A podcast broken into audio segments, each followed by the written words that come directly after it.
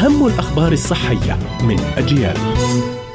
إليكم موجز لأهم الأخبار الصحية. حذرت أخصائية أمراض باطنية وخبيرة تغذية الروسية أنه على الرغم من فوائد الفجل لا ينصح بمن يعاني من مشكلات في الجهاز الهضمي من تناوله لأنه يزيد من تكون الغازات والإسهال.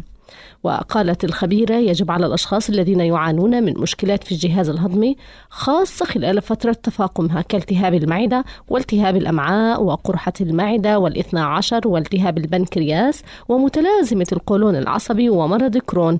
استبعاد الفجل من نظامهم الغذائي. ويحتوي الفجل على كمية كبيرة من الألياف الغذائية.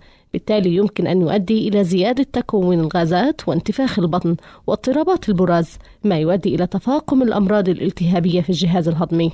إدارة الغذاء والدواء الأمريكية تؤكد أنه يجب تقديم الأرز وتناوله طازجا بمجرد الانتهاء من طهيه وإذا لم يكن ذلك ممكنا يوصي خبراء التغذية بتبريده في أسرع وقت ممكن والاحتفاظ به في الثلاجة مبردا كما يمكن أيضا تجميد الأرز المطبوخ في وعاء آمن أو كيس قابل لإعادة الغلق لمدة تصل من بين ثلاثة إلى أربعة أشهر.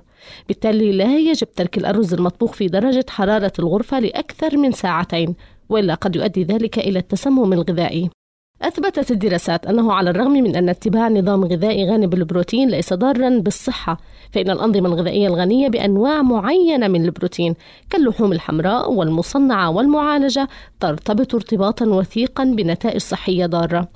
وأشارت الدراسات أن الأشخاص الذين يتبعون نظاما غذائيا غنيا باللحوم الحمراء هم أكثر عرضة للإصابة بالعديد من الأمراض بما يشمل أمراض الكلى وعدد من السرطانات وأمراض القلب.